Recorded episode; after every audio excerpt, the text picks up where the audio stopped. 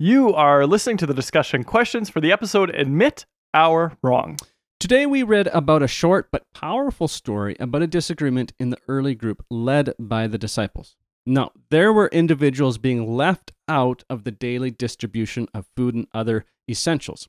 Or, in other words, they were just not being treated fairly. So the disciples recognized that they had done wrong, but also recognized that they themselves could not solve this issue. So they appointed seven other individuals to care for the people and resolve this issue, which in turn fostered further unity in the group rather than dividing its people. Jumping into the questions here, question number one Can you think of a time when you were left out of something? And, and how did being left out make you feel? Hit pause and share.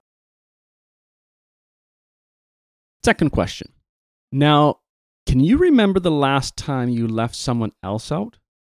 How do you think that felt in that how do you think they felt in that scenario?